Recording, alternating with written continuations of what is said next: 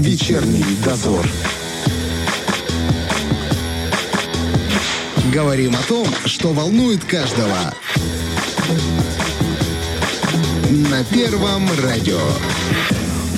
Продолжается вечерний дозор. 17.10 в Тирасполе. Роман Трощинский и Валентина Демидова в студии. И, ну, и мы уже говорили о том, что так совпало, что сегодня перед э, новым премьер-министром нашей республики поставили задачу продолжить э, президентские гранты, а мы как раз накануне пригласили к нам людей, которые эти гранты и осваивали. Один из грантов у нас в студии руководитель культурно-просветительского центра Дневнерусская книжница Ксения Николаевна Костромина. Здравствуйте. Здравствуйте. Ну вот вы как раз, я так понимаю, на открытие этого культурного центра и получали грант, все верно?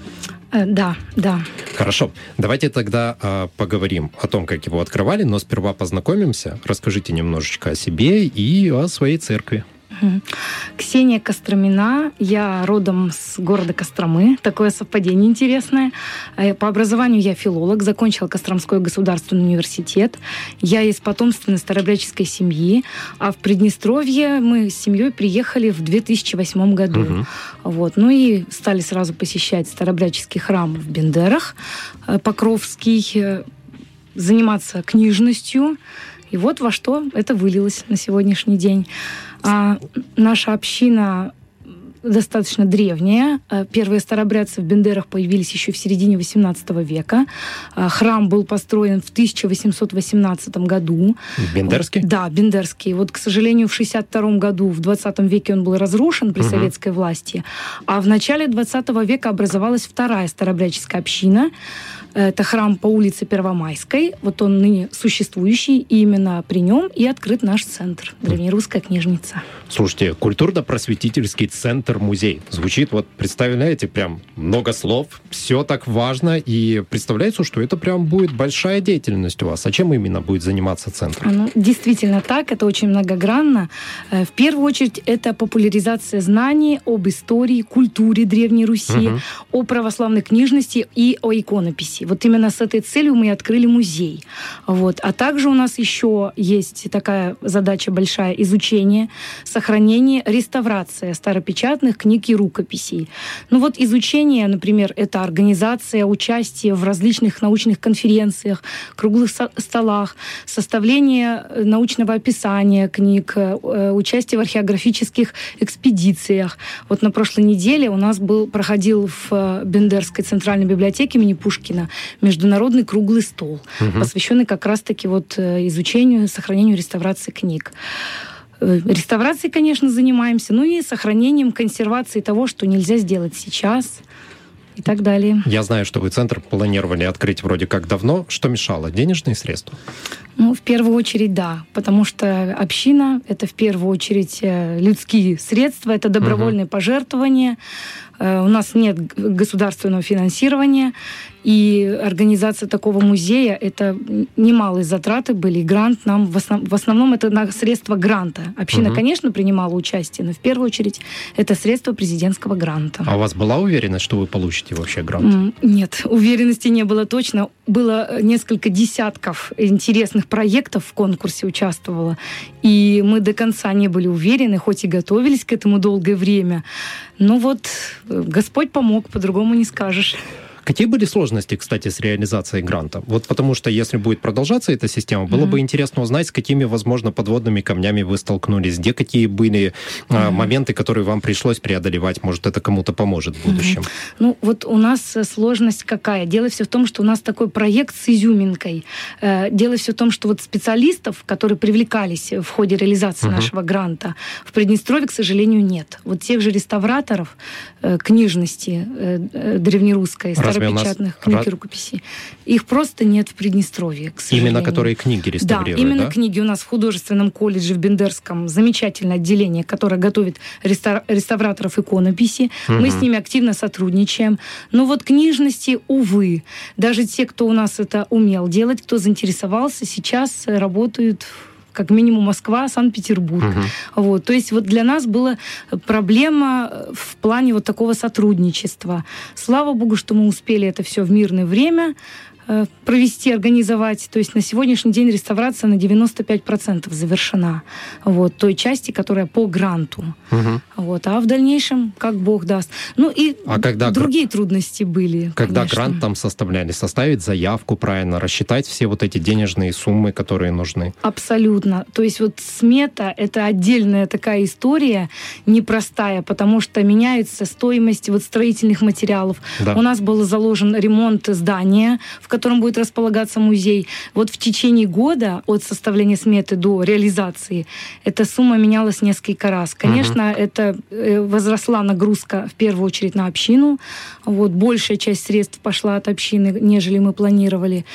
Ну и, и другие подводные камни. Это неизбежно, к сожалению. Любой, кто подает на грант, э, на участие в таких конкурсах, Мгм. социальных проектов, должны понимать, что в дальнейшем на выходе будет совершенно другая ситуация и в части сметы, и в части реализации.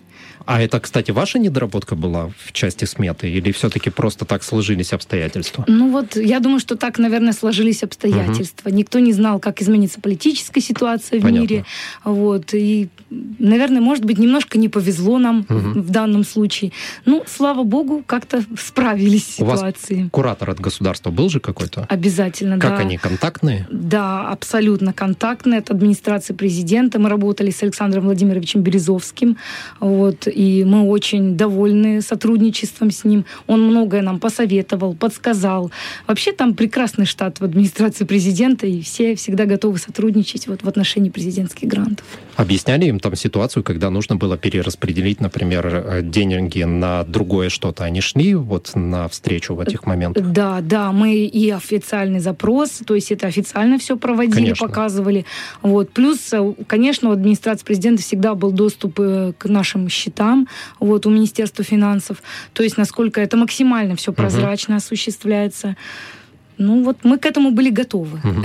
То есть нет такого, что взяли деньги и потратили их условно на булочку там какую-то, а потом... Ну, чтобы понимали, знаете, некоторые, мало ли, Да, вдруг они подумают о том, что... Однозначно нет. Нужно понимать всю серьезность, потому что этот шанс, он, он замечательный. И если это действительно хороший, интересный проект, то надо стараться реализовать его на все сто. А вам удалось все за- задумки свои реализовать с помощью гранта или только начало положили? Вы знаете, эм, много задумок появляется в процессе. То есть понимаешь, когда начинаешь работать, понимаешь, что вот здесь, э, допустим, создание интернет-ресурса у нас не было заложено. Мгм. Сейчас мы понимаем, что это интересно, это э, мы бы вышли за рамки Приднестровья так- таким образом. То есть се- сегодня это ложится уже на плечи, опять-таки, общины. Вот. И, допустим, оцифровка наших изданий, опять-таки, не была заложена. Это дорогущее оборудование, которое нужно приобретать, опять-таки, за границей и так далее. Но это, это возможности. Ну, есть куда расти и над чем работать. Возможно, будут еще гранты, будем еще участвовать. Вы когда э, составляли грант, вы продумывали там, где будет располагаться ваш центр, музей, э, что требуется? Но я понимаю, что по ремонту вы уже продумали. Кстати, почему именно в здании церкви? Э, Ну, во-первых, старинная книга, она требует определенных условий. Это обязательный температурный режим, Так. стабильный, влажность, чувствительность к свету, э, опять-таки безопасность, да, то есть определенная охрана Мгм. и так далее. Это же ценности материальные в первую очередь. Ну и потом еще, почему именно в храме? В храме особая неповторимая атмосфера, то есть старинные иконы, интерьер, какие-то другие предметы, подсвечники те же. Вот. И у посетителей таким образом появляются еще и дополнительные возможности. Вот не просто культурно приобщиться к книжности, но и поставить свечу перед иконой обратиться к Богу с молитвой. То есть, и потом, опять-таки, наши книги, они не только участвуют э, на выставке. Дело все в том, что они продолжают жить своей обычной жизнью. Они участвуют в богослужениях. Мы пользуемся до сих пор на молитве и изданиями 17 века. Евангелие, церковное око и так страшно, далее. что развалится в Мы руках? очень аккуратно, очень аккуратно обращаемся. Поэтому... И потом, знаете, издание 17 века — это вержированная бумага особой прочности. Ее даже Вержированное, это что значит? вержированная. Это, то есть она создана на основе ткани. Хлопок, лен. Мгм. Вот. Это определенный интересный процесс, когда ткань превращается в такую однородную массу, то есть э, на волокна сначала разделяется, варится определенная масса, которая уже выливается на такое, грубо говоря, сито, чтобы понимать, такую решетку. Вот, вертикальные, горизонтальные полосы. Называются они вержеры и пунтюзо.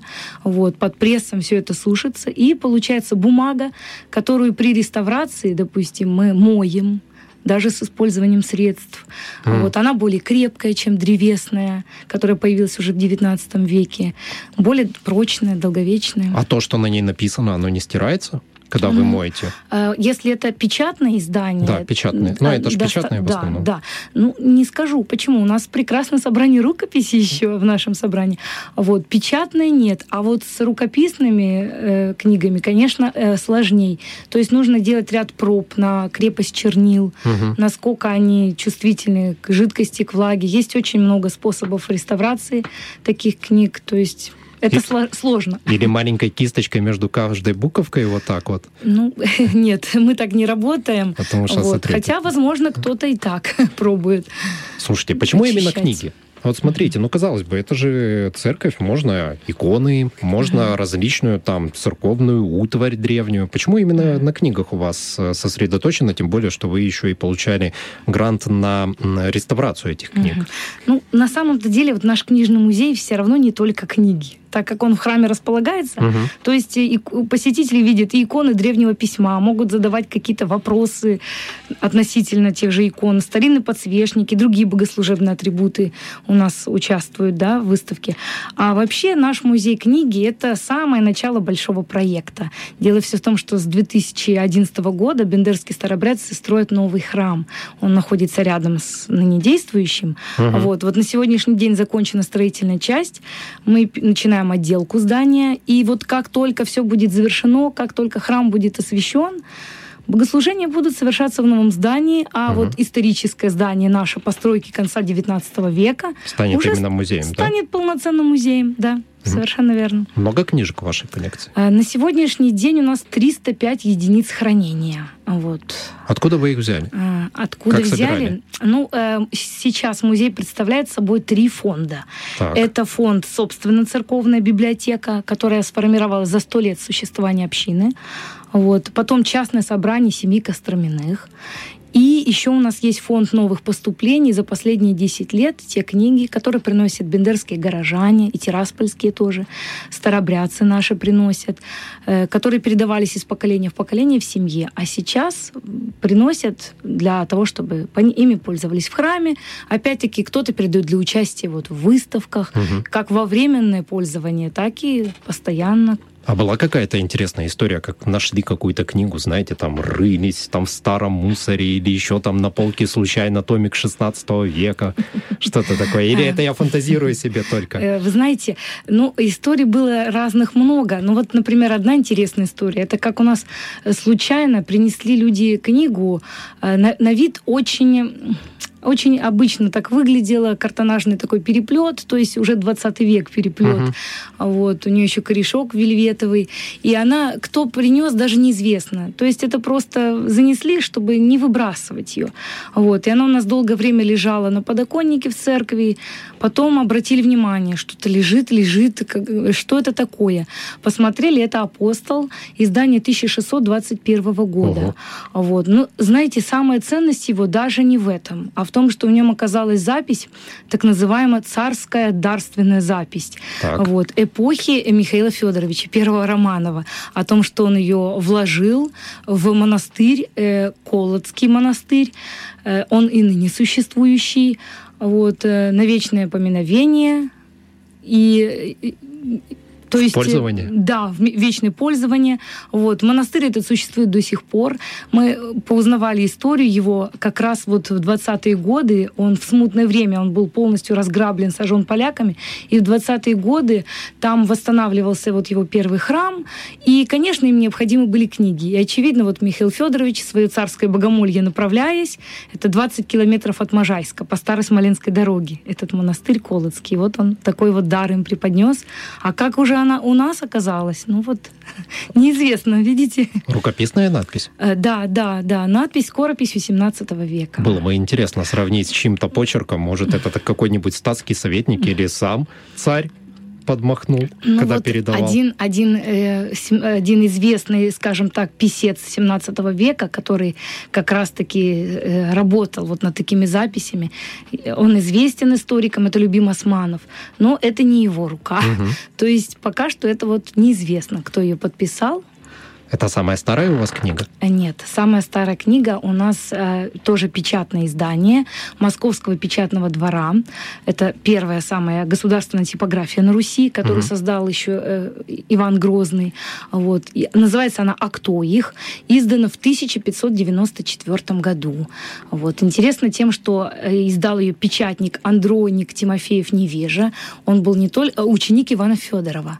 Он не только вот талантливый ученик своего учителя, но и прекрасный гравер. То есть заставки в этой книге выполнены как раз его рукой, и он еще и первый гравер, который книги свои подписывал. Э, Там у нас маленькие буковки такие есть, А, М, э, П, Н. Э, То есть Андроник Невежа печатный мастер. И она у нас участвует в нашей вот первой обзорной выставке. В начале было слово. Можно посмотреть, как это все выглядит. А предыдущая книжка тоже, да, есть на выставке? Да, да, вот эти две Слушайте, книги вошли. А в возвращаясь к ней, вы сказали, Мгм. что у нее переплет вроде 20 века. Да, То переплет есть 20 переплели века. ее, получается, потом. Вы знаете, вот если сама, сам книжный блок, он как бы времени издания, понятное Да. дело, вот, то переплеты часто менялись. Они могут в течение даже столетия меняться неоднократно. Книга могла пострадать при пожаре, допустим, или просто износ переплета очень велик. То есть у нас, например, переплетов 17 века это единично. Вот. В основном это более поздние, 18-19. Мгм. Но что интересно, так как все-таки это старобрядческое собрание, старобрядское собрание, старобрядцы очень трепетно относились вот к этим к переплетам и максимально старались копировать вот эти переплеты Московского печатного двора. Мгм. Когда То есть, восстанавливали, Да, да? даже поздние переплеты, новые, не восстановленные, а именно новые, Мгм. они повторяют орнамент, это слепое тиснение, средник, э, такие элементы. Что именно- значит слепое теснение? Э, слеп- Теснение, я понимаю, Мгм, слепое. Э, Слепое это без использования, без использования золочения, серебрения, то есть Ага. это чисто оттиск без краски, Всё, понял. скажем так. Называется слепое или блинтовое. У него разные названия в научных кругах. Вы фанат книжек, что ли? Вы так про них рассказываете, как будто вы прям вот живете этим. Ну, да, есть такое дело. Я больше 10 лет э, занимаюсь книжностью. Я участвовала в археографических экспедициях, занималась описанием не только нашего собрания, но и российских собраний. Вот в прошлом году в Костроме, на моей родине, тоже открылся музей древней книги. Вот, и я участвовала вот в издании сборника, реестра этих книг. Э, Кстати, нам тоже впереди предстоит такая работа, издать свой каталог, чтобы все знали, э, как, э, что именно представляет собой наше собрание. Вот. Также участвовала в описании библиотеки Кицканского монастыря. Там тоже есть очень интересные книги с историей. Вот сразу видно, человек на своем месте. Ксения Костромина у нас Благодарю. сегодня в гостях. Сейчас небольшой перерыв, и потом продолжим. Вечерний дозор. Продолжается вечерний дозор. Руководитель культурно-просветительского центра «Древнерусская книжница» Ксения Костромина у нас сегодня в гостях. Слушайте, а у вас была организована школа реставраторов старой книги. Это вот как раз получается для выполнения гранта или она существовала раньше? Э, Это во время функционирования гранта, реализации его. Объясните, что это за школа и чем она занималась и занимается. Ну, у школы было две формы работы. Первая у нас была в программе Zoom э, мастер-классы и лекции э, ведущих реставраторов московских. Мгм. То есть это реставратор Третьяковской галереи и музеев Московского Кремля. Вот, они показывали свои презентации, рассказывали про виды реставрации, какие материалы используются и так далее. А вторая часть, вторая форма нашей школы – это очная уже форма.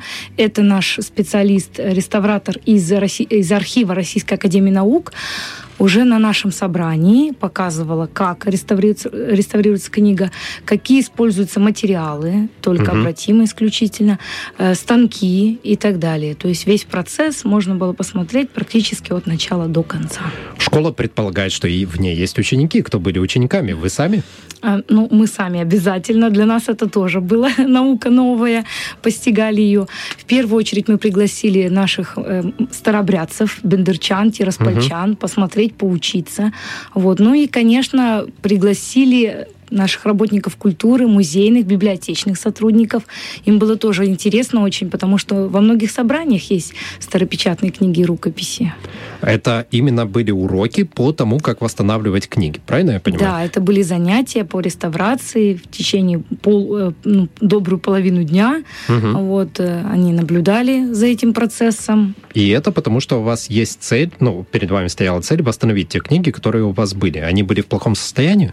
Э, как вам сказать, э, книги приходили разными путями. То есть были, конечно, и очень хорошие, то есть угу.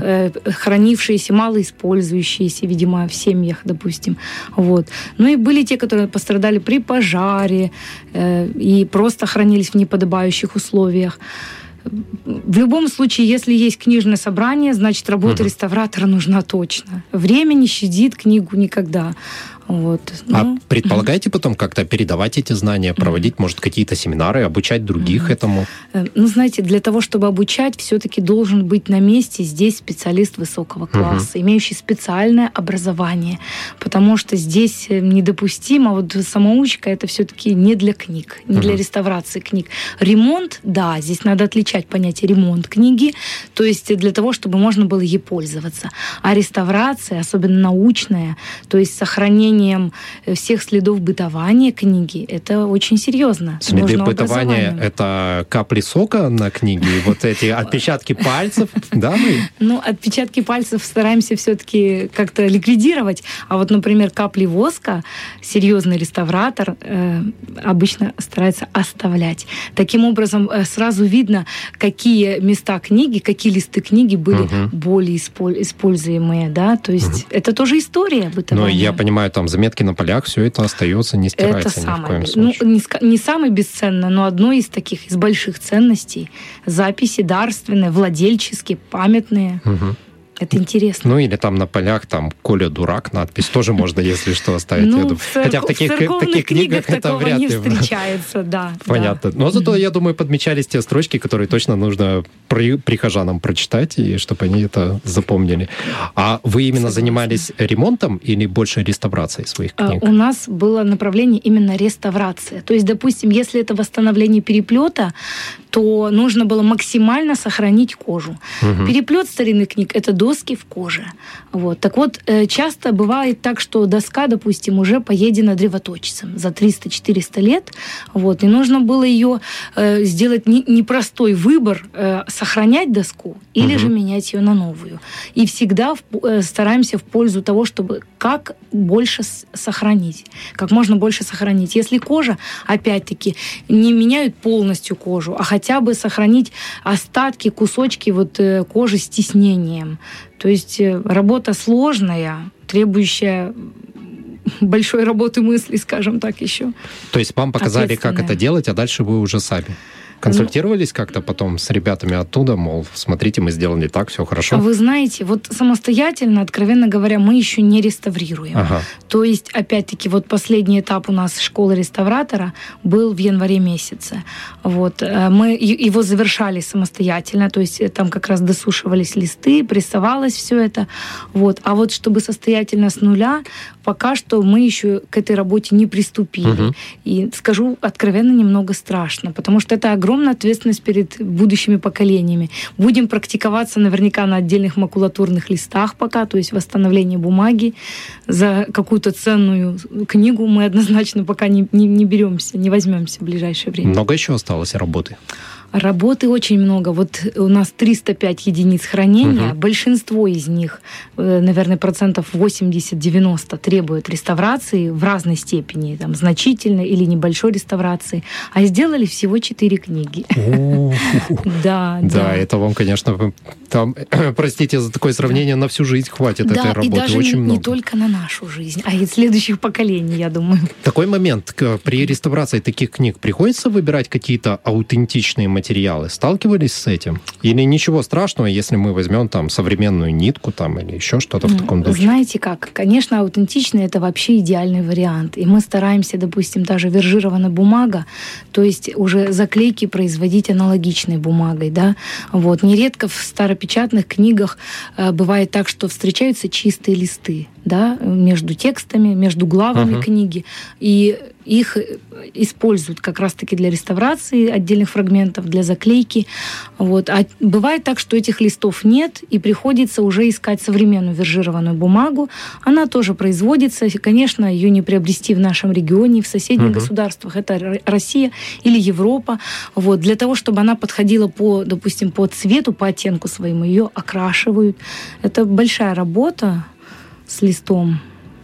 Не ну, просто. Нужно, не просто. Однозначно не просто. А есть какие-то правила при работе с подобными книгами? Я почему спрашиваю? Потому что, например, те же иконы, когда там рисуют или реставрируют, там обязательно нужно пост, там причаститься. Это может делать только определенный мастер. А если он не подходит под эти критерии, ему сперва нужно сделать все возможное, чтобы он подходил. Вот здесь есть какие-то правила у вас? Ну, знаете, как я вам скажу? Вообще любое сложное дело, я считаю, надо начинать с молитвы, с благословения Божия.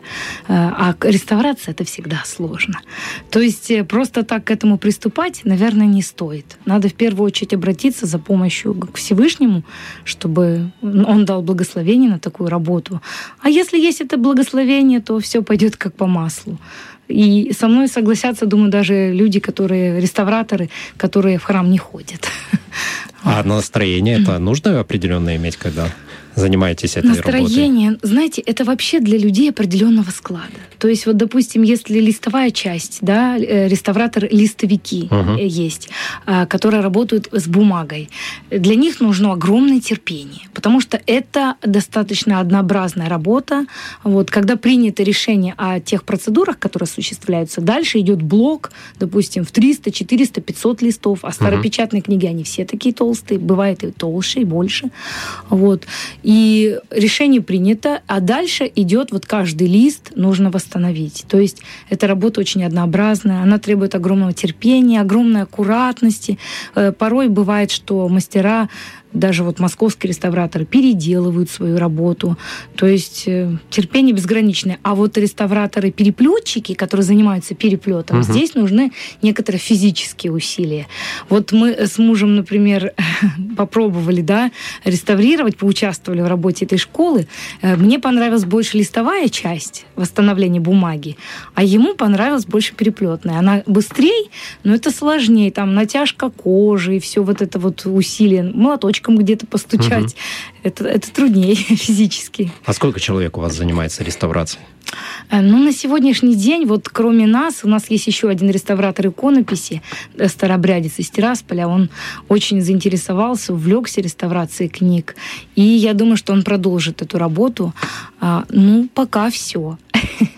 В общем, работа Такое вам, скромное начало. Работа вам предстоит непростая, конечно.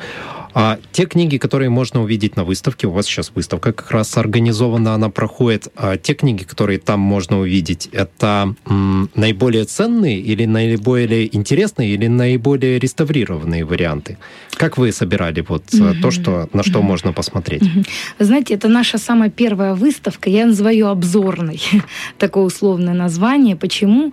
Потому что она, в первую очередь, она построена вот э, по эпохам, да, от становления книгопечатания на Руси, угу. и дальше представлено развитие книгопечатания и э, рукописная традиция, и тут же у нас и певческая культура. Скажем так, всего понемногу. Вот. Было очень непросто собрать такую выставку в плане того, что хотелось показать очень много, максимально. У нас много всего интересного. Вот. Я несколько раз меняла эту экспозицию, э, чтобы сделать ее еще более интересной. Вот. А впереди у нас много тематических выставок, более узких, скажем так, более узкой направленности. Книги на выставке можно прийти потрогать? Взять в руку, полистать или нет? нет или не все? Старопечатные книги и рукописи, они у нас находятся в закрытых витринах под стеклом. Пули ну, непробиваемы? Нет, к сожалению, нет, или к счастью. Вот. Но ну, в первую очередь, почему под стеклом? Потому что все-таки э, следы вот э, пота, жира на руках, угу. это все сохранности книги не способствует.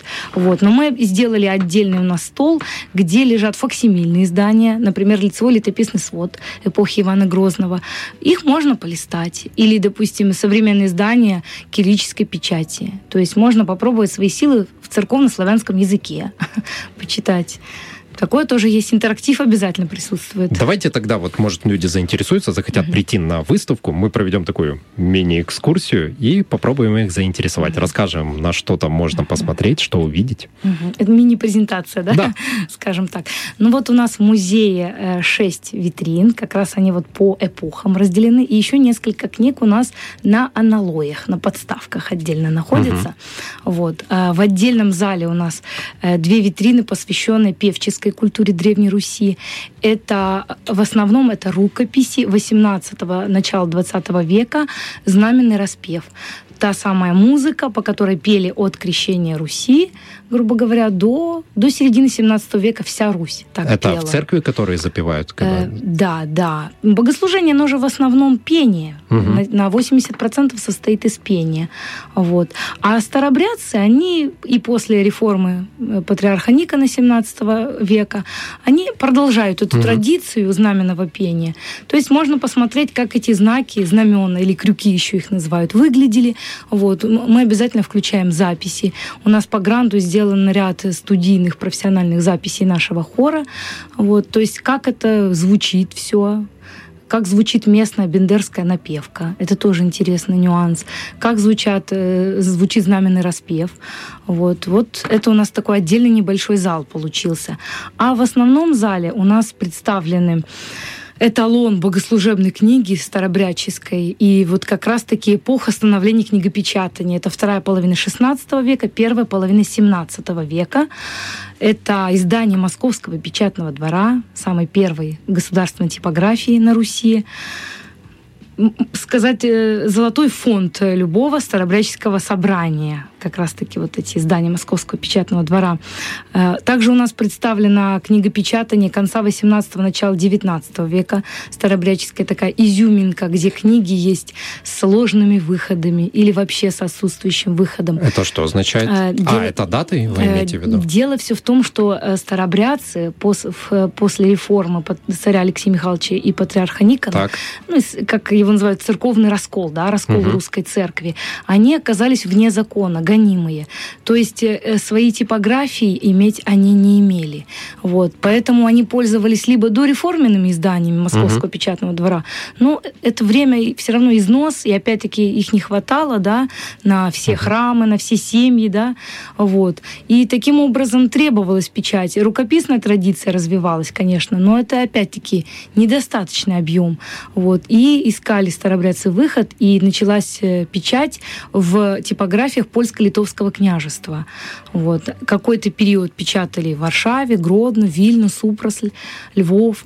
Вот. А когда Екатерина II в, 1800, в 1782 году издала указ о вольных типографиях, то есть любой мог печатать книги, не только в столице. Тогда появились и старобряческие типографии. Угу. Вот. И но этот период был очень маленький, потому что Синод быстро это все запретил, к сожалению. Вот. Но старобрядцы, они люди очень умные, дальновидные, предприимчивые. Вот. И многие продолжали печатать книги только без выходных данных, либо с выходом тех же польско-литовских типографий. То есть не, про, не тот год стоит и не та типография. Ну, исследователи, конечно, сейчас, в 21 веке, уже все это выясняют. Это очень интересная история книгопечатания. А более новые книги 20 века там есть у вас? Э, да, да. Отдельно у нас витрина – это «Золотой век старобрячества», когда в 1905 году Николай II издает указ об укреплении начала веротерпимости. То есть э, теперь э, старобрядцы уравниваются в правах с представителями господствующей новобрядчества, католической церкви. Угу. Вот, появляется множество типографий. Вот как раз в витринах у нас представлены основные типографии того времени. Это в первую очередь Московская старобряческая книгопечатня, типография при Преображенском богоделенном доме в Москве. Э, есть, кстати, и Кишиневская типография в советское время, э, издававшая старобряческие книги тоже интересно. Ну и наша вот изюминка — это витрина с рукописями. Дело все в том, что с э, началом книгопечатания на Руси постепенно сходит на нет вот эта вот интереснейшая традиция создания рукописной книги, mm. да, на которой первые шесть веков христианства на Руси передавалось. О, рукопись ты всегда представляешь, это значит либо тубус свернутый, либо какая-то береста. Ну, в, на, в нашем случае это кодексы. То есть выглядят они вполне как современная как книжки, книга. Да, да. да. Но но они полностью ручной. Это единственный экземпляр, полностью ручная работа mm-hmm. мастера, который занимает огромное количество времени, который может быть украшен миниатюрами, цветными заставками. Это всегда художество, это всегда искусство. Вот. И вот эта традиция, она продолжается именно у старобрядцев, она развивается, можно сказать, что до сегодняшнего дня. У нас э, представлена даже рукопись середины 20 века, то есть когда книги печатались уже и, и у старобрядцев, а тем не менее рукописная традиция жила. Сложно понимать тот язык, который там написан? Нет, я не, не, не могу сказать, что сложно. Дело все в том, что все-таки это церковно-славянский язык. Это не тот старославянский язык, угу. который вот эпохи первых веков христианства на Руси, да, вот, а уже более поздний. Возможно, я так считаю, потому что я с детства, с юности эти книги читаю. Но я думаю, что любой желающий может этому научиться. Вот, кстати, у нас в планах открытие таких мастер-классов при музее, как раз-таки по изучению славянского языка, основ. То есть, если есть желание, взрослый ребенок может научиться вполне. Раскройте маленький секрет. Священнослужители, когда ведут э, службу и читают с таких книжек, они действительно могут прочитать то, что там написано, или они просто заучили это все и повторяют? Знаете, как у многих вот это вызывает? Как они могут читать? Там же ничего не понятно, вот эти вот слова, он вроде вполне себе нормально говорит. Вы знаете, заучить такой объем, я думаю, все-таки нереально ни для кого. Слишком уж большой круг годовой у нас богослужебных книг. Вот. Поэтому не только священнослужители, но и многие наши прихожане, кто участвует в богослужении, поют, читают, они свободно читают на церковно-славянском языке. Опять-таки, я считаю, что ничего трудного нет. И у нас э, бывает, что люди уже в возрасте приходят, начинают ходить в храм, хотят к этому приобщиться, и они успешно учатся читать и Храм, стар... Храм старообрядческий, но может ли туда зайти человек, не имеющий отношения к этой вере? На выставку я имею в виду в первую очередь. Да, конечно, может, может. И мы для этого сделали все условия. То есть, во-первых, здесь надо сказать, что вот режим работы нашего музея так сформирован. У нас нет такого четкого графика угу. с 8 до 5, например. Вот. Это всегда во время отсутствия богослужения в церкви. То есть богослужение — это в первую очередь. Вот. Э, даже на богослужение мы допускаем людей извне, угу. но нужно не проходить вперед, то есть стоять в определенных местах отведенных и не участвовать в молитве, только наблюдать. Это можно. Ну а музей, тем более, он для того и создан, чтобы люди других религий и даже люди далекие от церкви могли посещать, могли знакомиться с культурой традиционной старобряческой и книжностью в первую очередь, с историей родного края, с историей государства российского. А как мне попасть э, на выставку, если я не знаю, знаю, когда будет богослужение, а когда можно прийти. Есть mm-hmm. какие-то контакты или mm-hmm. телефоны, как обратиться, чтобы, может, заранее записаться? Mm-hmm. Да, телефон у нас обязательно. Вот у нас на нашем, при нашей вывеске указан телефон. То есть все экскурсии, конечно, по согласованию с нами. То есть, чтобы храм мы могли открыть. И, и честно сказать, э, смотреть гораздо интереснее, когда рассказывают с экскурсии. Есть экскурсовод? Вот. Да, экскурсовод есть. Это а я так понимаю, я. передо мной сидит. Да, это снова я. Сколько занимает экскурсия? Экскурсия занимает порядка 30-40 минут. А есть какое-то ограничение по количеству человек или без разницы? Ну, дело все в том, что у нас небольшая площадь, то есть вот на открытии у нас одновременно присутствовало около 60 человек, было очень сложно. Uh-huh. Было очень сложно. Ну, 10-15 до 20, я думаю, что вполне мы можем принять ну, если... А я имею в виду, это понятно, группу вы организуете, а если там захотят м, два скромных человека просто поучаствовать, проведете даже для, для них? Даже для одного мы Прекрасно. проводим экскурсию. Ну, друзья, мы выложим обязательно аудиозапись этого эфира, и я uh-huh. там приложу телефон, я могу зачитать. Это 778-56-511. Можете позвонить и записаться на экскурсию. До какого числа будет работать выставка? Э, выставка у нас э, первая обзорная будет до 31 августа. Ну, а дальше будет ну, а что-то новое, интересное. Что-то новое. Э, Расскажите. У нас, у нас очень большие планы. Мы хотим сделать ряд тематических выставок, посвященных отдельно изданиям 17 века Московского печатного двора, отдельно рукописным книгам, отдельно певческим. Вот. Будут э, выставки, посвященные э, оформлению древнерусской книги это тоже очень интересно, дизайн и оформление. Ну, я, наверное, следующую все-таки выставку оставлю такую интригу, чтобы было интересно. на будущее. Ну, давайте договоримся так. Вы когда организуете, мы либо опять вас пригласим в гости, либо созвонимся по телефону, либо просто обязательно расскажем об этом. Вам большое Благодарю спасибо. вас. Вы занимаетесь прекрасным делом, и очень хор- хорошо, когда человек горит этим и с удовольствием к этому стремится. Будем надеяться, что ваши 300 книжек, 301 получается осталось. 305. 305 всего, 4 сделаны, значит 301. Что 301 вы все-таки осилите и как можно быстрее. Спасибо вам большое. У нас в студии сегодня была руководитель культурно-просветительского центра «Древнерусская книжница» Ксения Николаевна Костромина. Спасибо вам. Благодарю вас. Вечерний дозор.